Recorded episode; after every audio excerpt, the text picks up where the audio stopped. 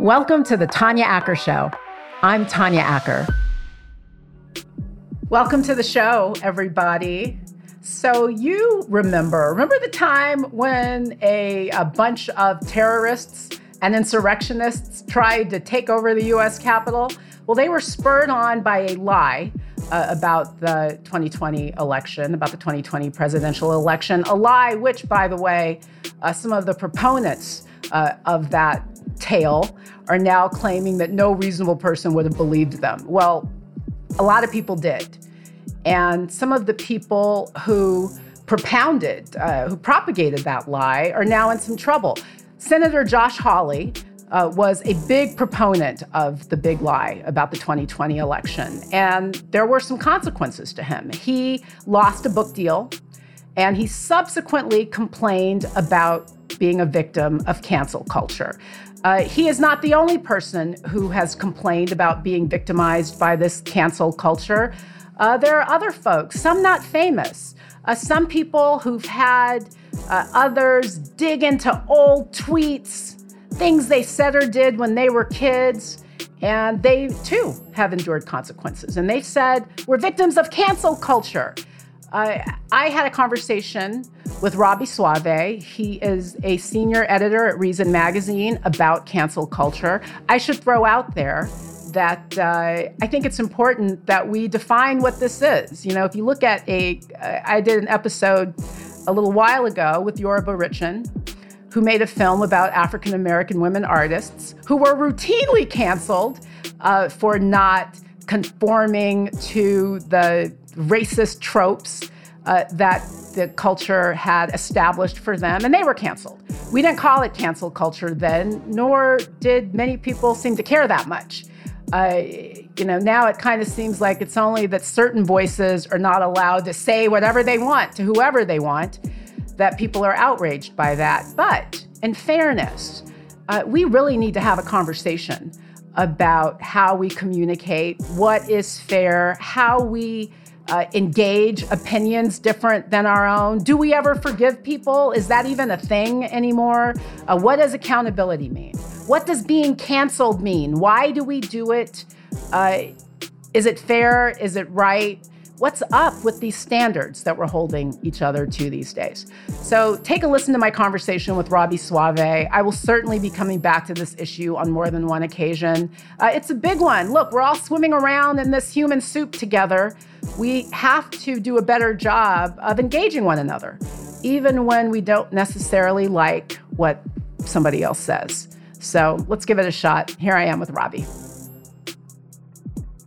Hi, Robby. Welcome to the show. Explain to me what you mean by cancel culture, because it's something that you write about a lot and that I certainly think is relevant to our ability to freely and openly engage with one another. Tell me what you mean by cancel culture. Sure. Uh, I should say a lot of the discussion and debate about cancel culture actually uh, is centered on what we're, how we would even define it. So that's something of a contentious issue, and I think that a lot of people probably define it too broadly to include uh, just criticism of famous people that they are perfectly capable of weathering, and indeed, in some cases, profiting from. I think of cancel culture as not just criticism of an action or criticism of something you said Cancel culture is an attempt to inflict disproportionate harm and suffering, uh, often job loss or, or very significant loss of social status, for something that might have been bad, might have been flawed, something you said or did, but is not worthy of you suffering like a total loss of your income or your livelihood. You're focusing on the current trend of actually depriving somebody of their livelihood or of something of value because of what you describe as a mistake that's not so bad that it deserves the loss of a job, for instance. Right. I, because I mean, everyone believes probably that there are some ideas so beyond the pale that shouldn't be expressed, and that you do, if you do express them, if you do hold them, you should be criticized for it. I don't think even probably the most like, oh my gosh, cancel culture is out of control, blah, blah, blah person probably thinks that there's something or someone who you wouldn't invite to speak or you wouldn't invite to your conference or something. So the debate is properly over like the range of what it is, uh, uh, what it, where is the line And what tends to animate me in this discussion is when it's unintentional or it involves someone who isn't really a combatant in the public square, like a truck driver or something who gets into a, a fight with like a road rage incident or something and and flicks them off or makes it makes an obscene gesture and then like that person gets fired because they i'm referring to a real incident where they they got portrayed as racist but it wasn't really a racial incident. It was just like this guy being mad. And like his life is ruined because of that. And he's no one of significance. He doesn't have a podcast. He's not not a columnist. Like that level of canceling to me is too punitive. And the other dynamic of it is that when it's it's canceling in my mind specifically when it's not just criticism of a word or deed but criticism of the person as a human being. So it's not you said something that was bad but you are bad uh, which i think is an important it's a totalizing kind of phenomenon. Let's go to your truck driver example. Let's pretend that truck driver x he has a car accident with car driver y. Truck driver x is a white man car driver Y is a black woman. Somebody is recording the whole incident. Truck driver X gets out of the car, starts calling her all kinds of racial slurs, N word, B word, this and that, on and on and on. It's all recorded. Someone sends that recording to his boss and he's fired, right or wrong in your view?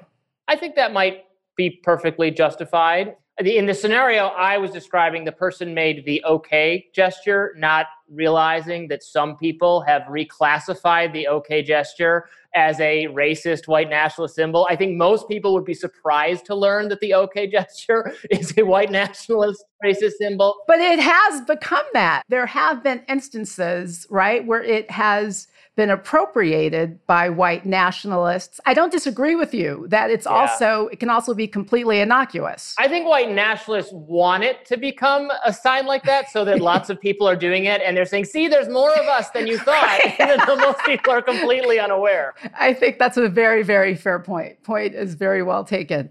And you wrote about something that happened to a young man, Carson King. He donated a bunch of money to charity. He actually went viral. Right. Anheuser-Busch uh, did a deal with him. He donated a bunch of money to charity. A journalist dug up some tweets that he made when he was 16. And the tweets reportedly referred to Black women, like me. I may have been Black mothers. I'm not a mother, but I'm a Black woman, uh, as monkeys or, or gorillas. And he said some other insensitive things, and I think that was your language uh, right. about Black victims of the Holocaust. So the tweets came to light, and Anheuser-Busch, which had done uh, some kind of deal with this kid, cut all ties with him.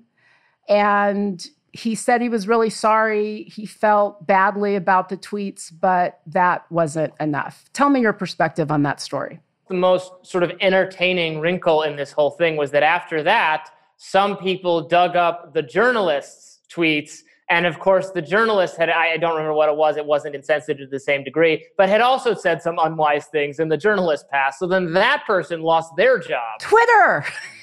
I mean, Twitter. well, well, that speaks to, so obviously what he said was insensitive, but I pity young people these days who have to come of age. I mean, I, I missed the cutoff. Uh, smartphones were not around when I was going through high school.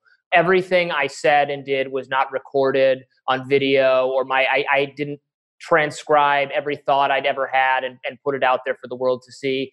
Kids nowadays grow up in, in an environment where your worst moment will be forever immortalized. It will exist forever to come back to haunt you.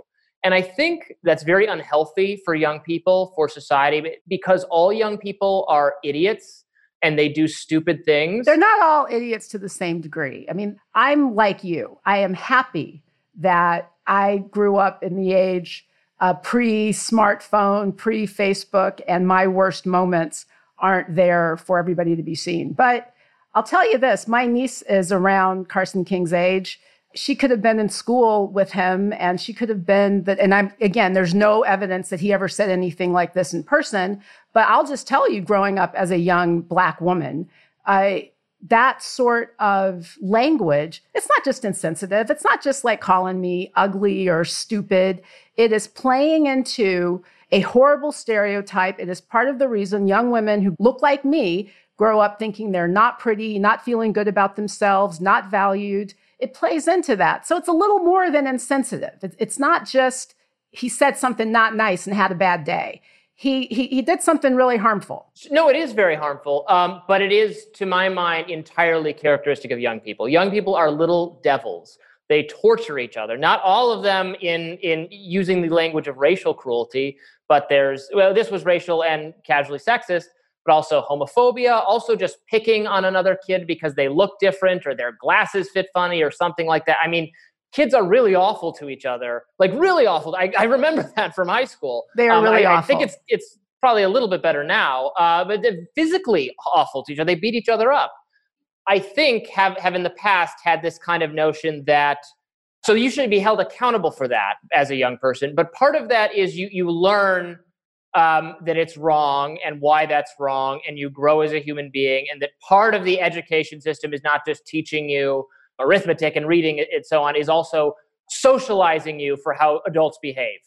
And there used to at least be kind of an understanding that you get a little bit of a, I mean, if you commit a crime, that's going to stay with you or something, but the dumb, mean things you did, you can be sorry for it, you can grow past it and be forgiven. We're not forgiving people for these things anymore because they're coming back to haunt you later. And that's the part of it that it really bothers me. It's not to downplay how bad it is, but it is quite common. And every, per- not every single person, some people are just angels, but virtually every adult today, if you'd had a camera on them when they were 15 years old, their life would be ruined too. You don't think that all offense is created equally, do you? No. I mean, you wouldn't take issue with what I said. There's a big difference between somebody saying, you know, hey, you're a real stupid, loudmouth idiot, and hey, you're a, you know, horrible N word, B word. I mean, you can see there's a difference between those two things. Yes, but I think probably the principal difference is in how much harm they might have to the person who hears it.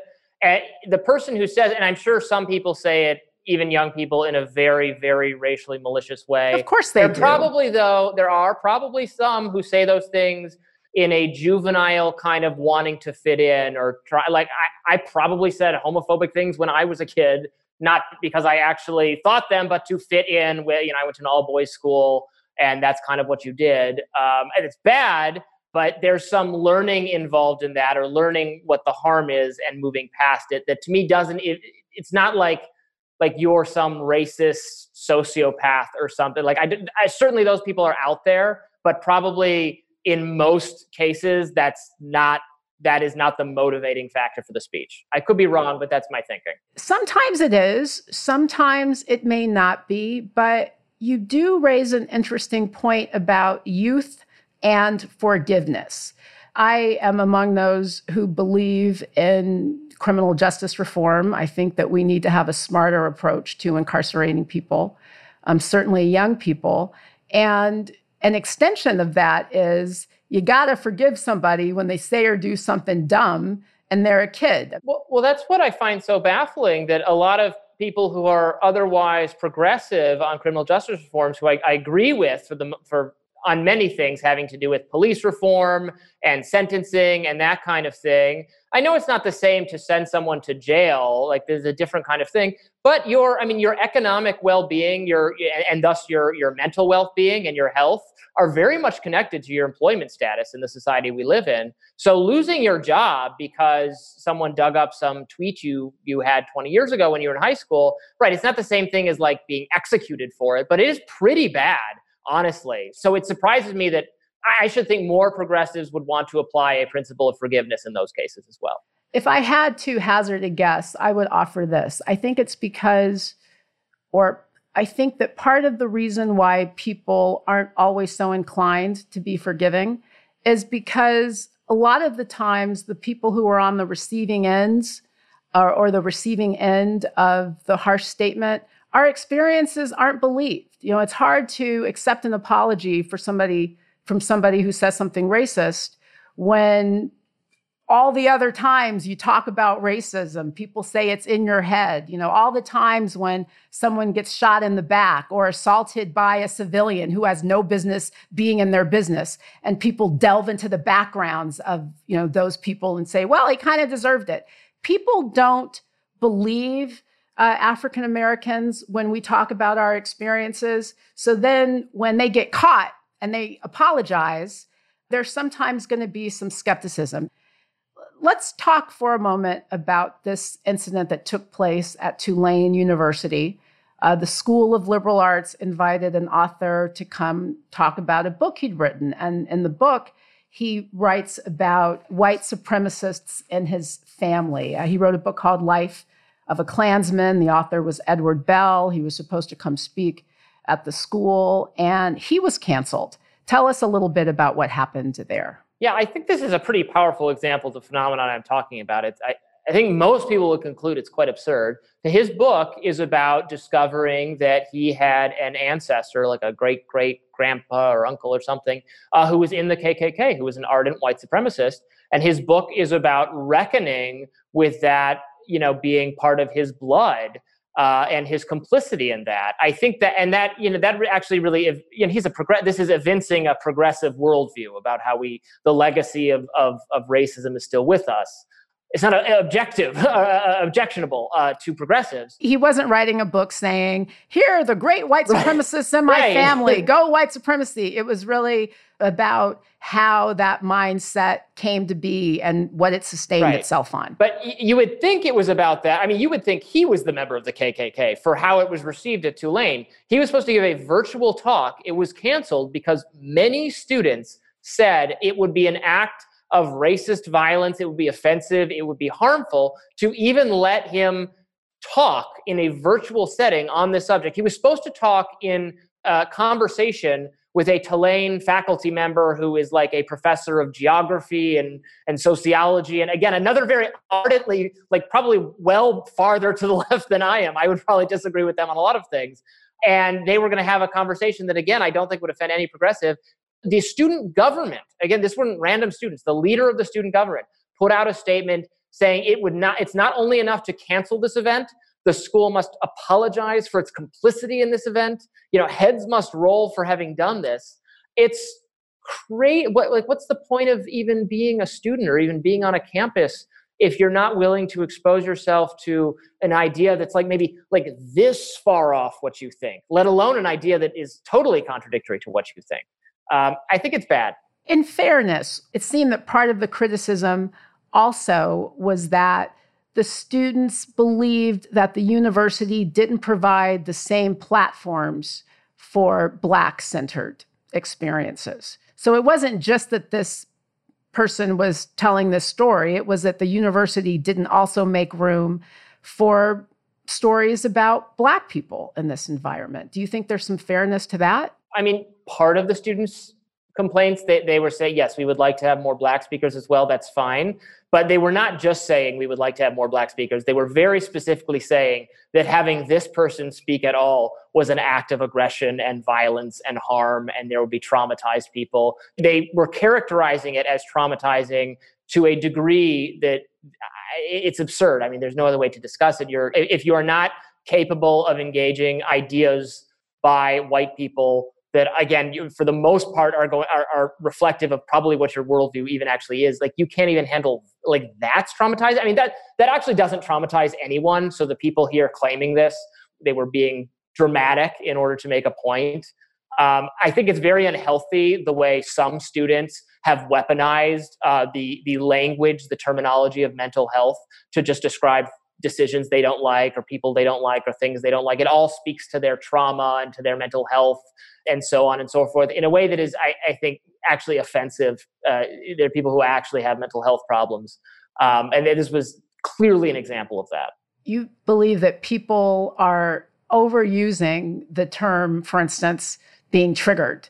Now everybody's triggered by something is your point and it's just it's too much it's gone too far yeah what they actually mean is i'm offended by this or i don't like this uh, in in mental health a trigger is something that actually calls to mind your post traumatic stress and you know causes you to have an episode you know this is something that like people who served in combat suffer, or people or, or people who who, ha- who suffered horrific violence. Could be domestic violence. It's not just for combat veterans, but there's no way you have. A, I mean, I once spoke to a professor, a liberal arts professor, who said her entire class of mostly privileged white students all claimed at various times that they had that they needed trigger warnings to because of their PTSD. Like she couldn't give them a B plus.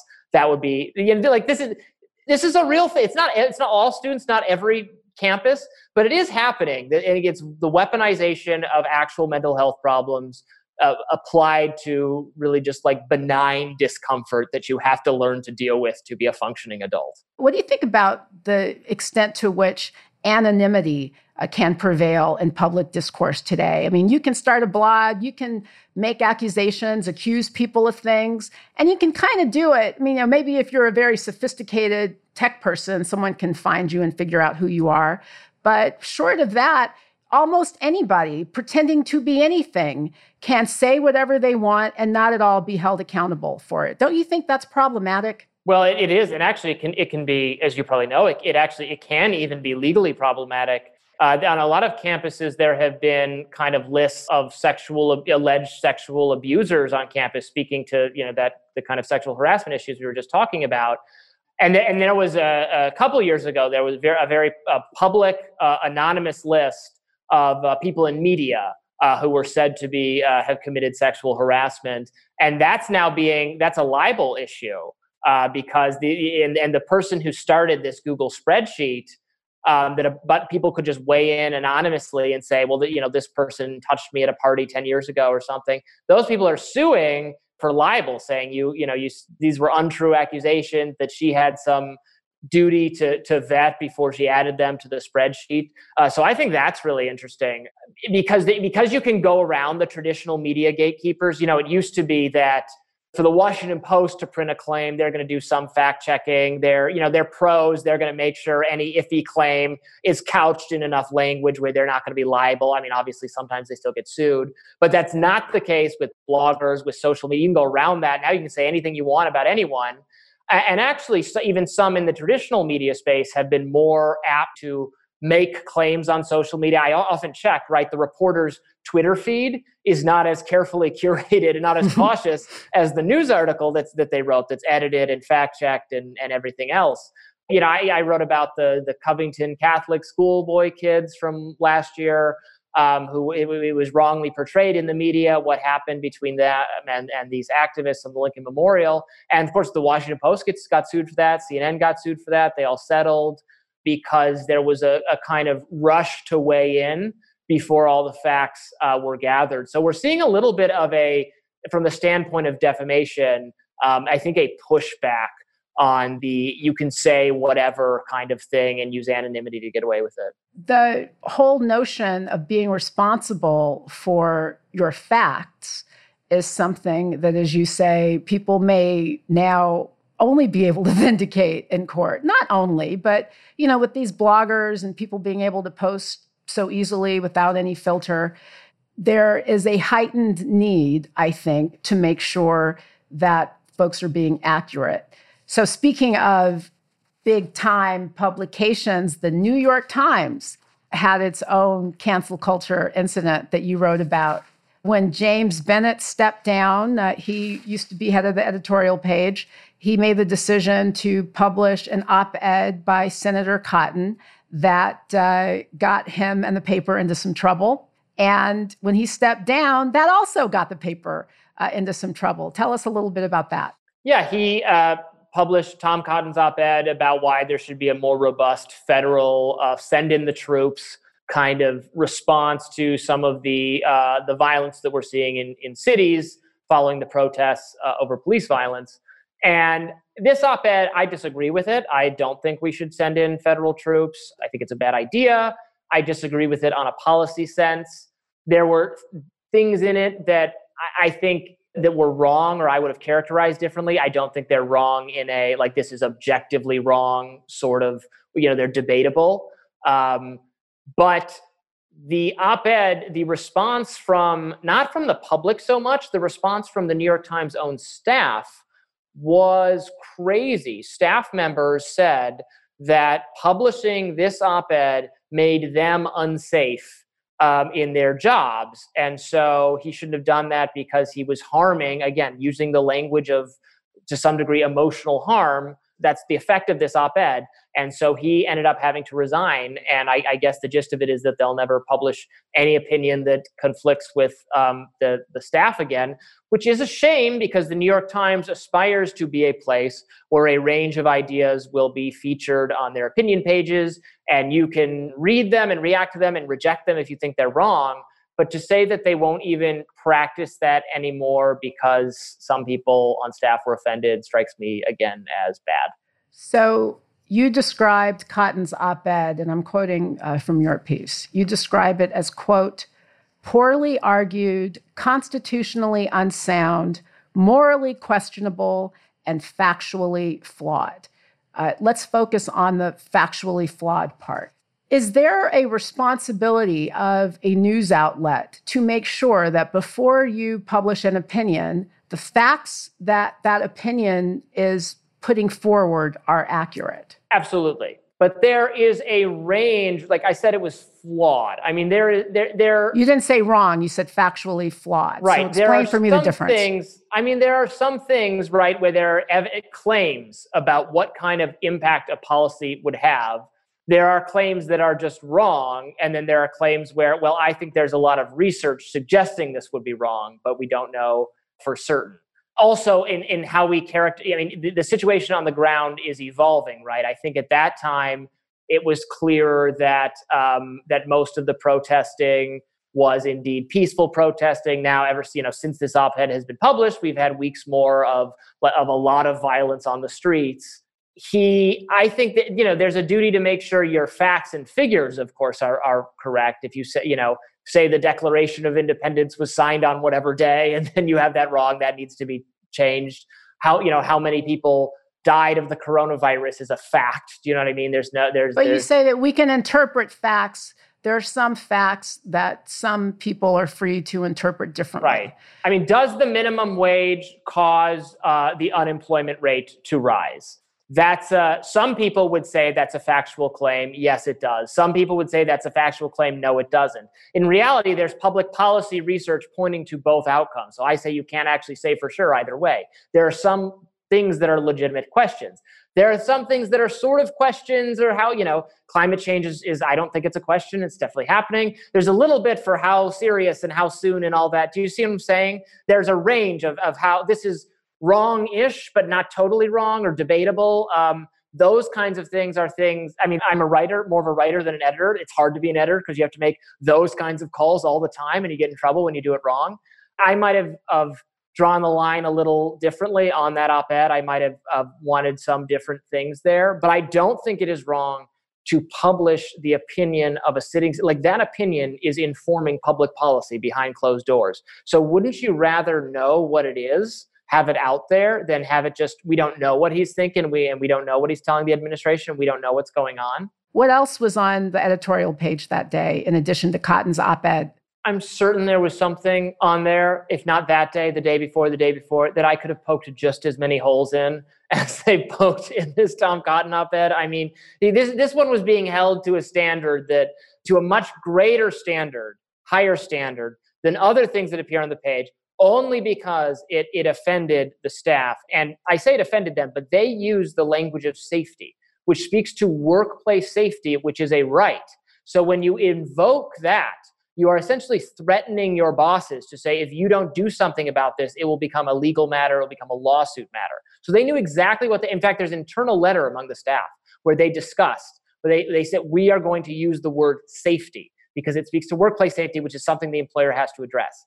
I find that dangerous and censorious to cloak your objections in the language of safety. That's a trump card that they have to give you what you want because they'd be too fearful of a lawsuit. Let's not give short shrift, though, to the claim that a call for an overwhelming show of force in certain communities might very well likely put Black people in more danger. I mean, since that op ed, we have seen other killings of Black people. We have seen white civilians armed and shooting uh, protesters because they have taken it upon themselves uh, to be a part of that overwhelming show of force. So, don't you think that both things can be true? I would agree that so all politics actually has a right has a violence component because politics is about the legitimate use of force. So an op-ed uh, saying we should have a more robust response to North Korea or in the Middle East that also in, that that concerns the matter of violence and the impact of that could be violence on people. But now we're talking about violence against American citizens. Well, in that sense, you're right. The impact could have violence, but that would be on I don't know on the citizens of these of these cities, disproportionately sure on black people, not on the staff of the New York Times. So they were saying it was a matter of their own safety, not asserting, uh, or maybe it's ambiguous, but that's how I, I that's how I received it. That they were saying like the New York Times offices are unsafe because we had to read this thing. I think that's crazy. I do, you're right. I, I don't I don't disagree with you that the op-ed might involve um, the, if it was put into action, the implication might very much harm people. Um, but that's true of any weighty matter being not any weighty matter, but many many significant matters being discussed on the pages. If we're talking about national federal policy. And your point is that the threat of danger to these particular staffers in the manner in which they were claiming to be endangered was overstated. They're saying they're unsafe in the way that the Tulane students are unsafe from this event taking place, that it, it harms their mental and emotional well being. And that is as serious as being physically compromised. And thus, it's a matter of your safety. And one, you have a, a legal right not to experience. That is what I'm concerned about. Let's talk about another example the curator of the San Francisco Art Museum. This is why I'm doing this episode. I'm a little bit of an art nerd. So it, here's the background. Uh, the curator of the San Francisco Art Museum makes a statement saying that the museum is still going to collect art from white male artists. I'm paraphrasing, but that was the gist. Uh, people are furious. He ends up resigning. Uh, there are allegations that you know he's a white supremacist. He leaves. He says, "I'm not a white supremacist. I was just simply trying to say that we're not going to shut out white male artists. Again, I'm paraphrasing. Anyway, this guy loses his job. He's out of a job. He resigns. I think maybe the board insisted that he resign. It doesn't seem that it was entirely voluntary. So here's my reaction to that.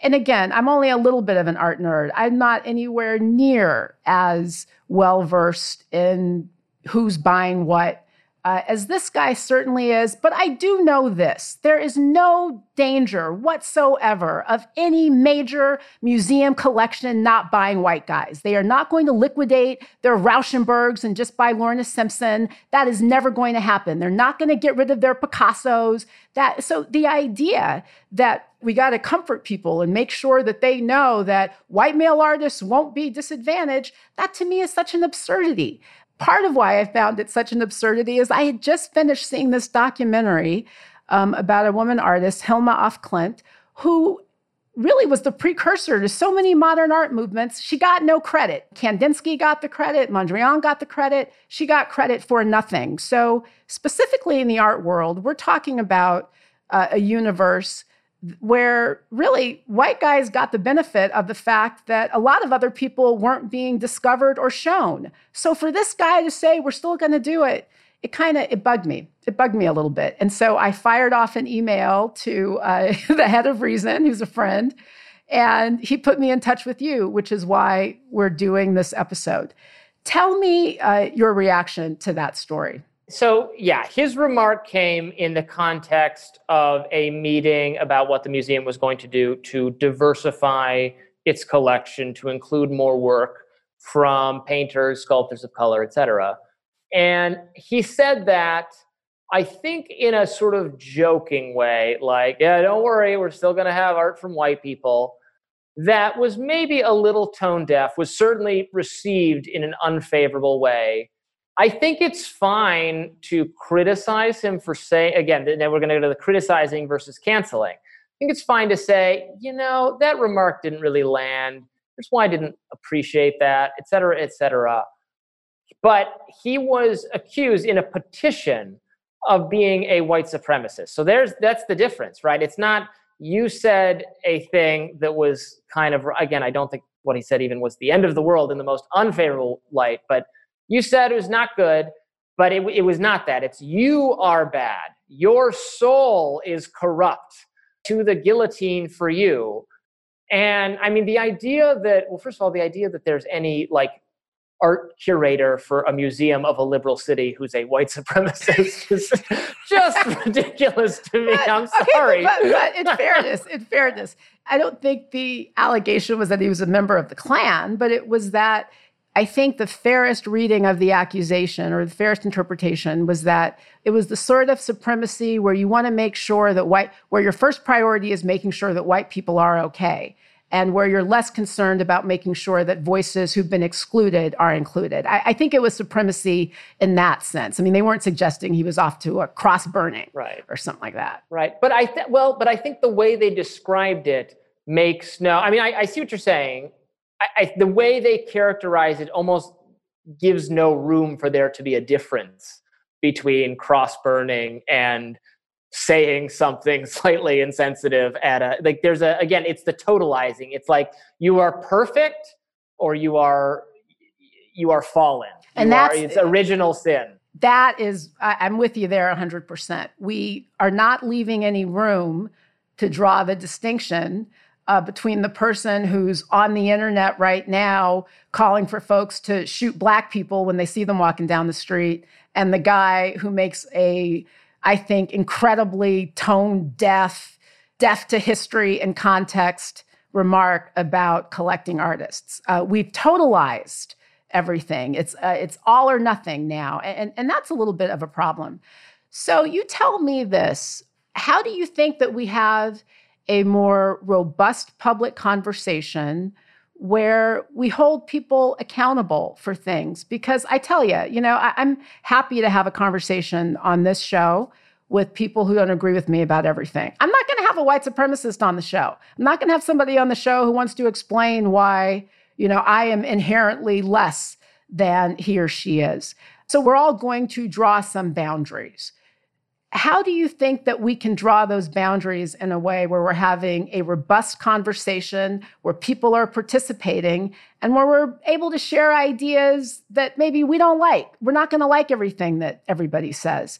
What would you like to see? Well, I would speak right now to the two kind of extremes in our culture, and I don't really identify myself with either of them at all. But to the right, I would say you don't have to defend every single person who you know you, you, you don't have to celebrate maybe you defend them if it's called out but you don't have to make them put them on a podium as some sort of victim or martyr in every case.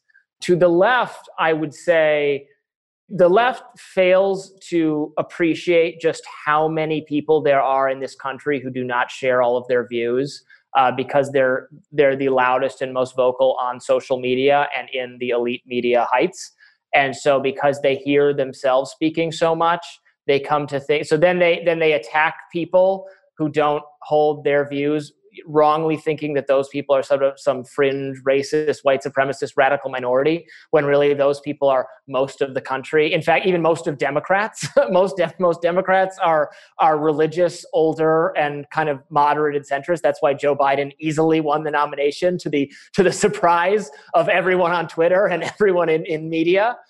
So there, there can only be a, a more healthy uh, public conversation when you simultaneously recognize how similar we are, but how different we, we all are. And that you have to get along with people in society whom you don't always agree with or who don't agree with a lot. Like, I think you should be able to, to like, buy from a grocer who has some like might have some problematic views maybe he's like 80 or something but you should be able to like go to a bookstore and buy a book from like a woke 22 year old who has ideas about like gender identity that I even I think are a little extreme. Like that's what we have to have to have a functioning society and not and to have a, a, a, discussion about ideas like you and I are having when people actually want to have a discussion of ideas and then not cancel them and when they when they say something wrong in the course of them but then just like agree to live and let live in the mundane normal context.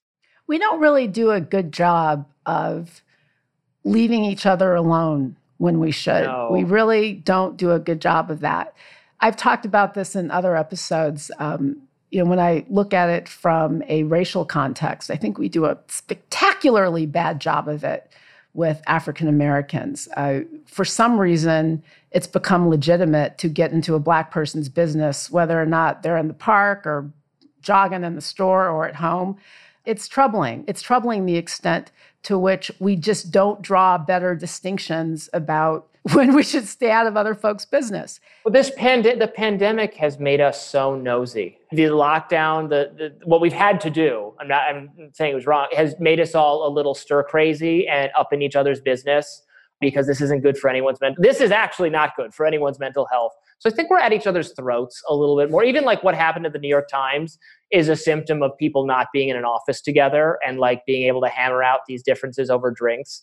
We're all kind of just very online and very uh, gossipy and very annoyed, and it's it's breeding a lot more intolerance. I think. Very, very well said. I, well, I cannot thank you enough for being on today we don't deserve to be canceled. I think that you and I, we should be talking all the time. I, Absolutely. Tell me, before you go, tell me why you became a journalist and what advice would you give to young people who want to break into the business? Uh, I always wanted to be a writer. It wasn't until college when I realized I really did enjoy writing for the student paper that I wanted to make a career out of that. I would suggest to anyone interested in it, um, do work for your student paper if you're going to college and if college is even still a thing in the immediate future. Uh, but don't study journalism. Every journalist will tell you not to study journalism, study economics or political science or English or history. Get you know something with some real liberal arts meat to it, um, or even or statistics or something. Not journalism. Journalism is a craft, something you practice and get better at, not something you should should learn in a classroom. Great advice. Robby Soave, senior editor at Reason Magazine. Thank you so much for being here. Promise me you'll come back. I've really enjoyed this conversation. I think it's so important. You know, we just got to do a better job talking to each other. We should talk to people, even if we don't all vote the same way. Robbie, thank you for being here. Pleasure, anytime. The Tanya Acker Show is written and executive produced by me.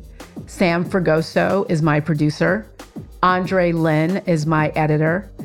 Cole Mitchell is my composer.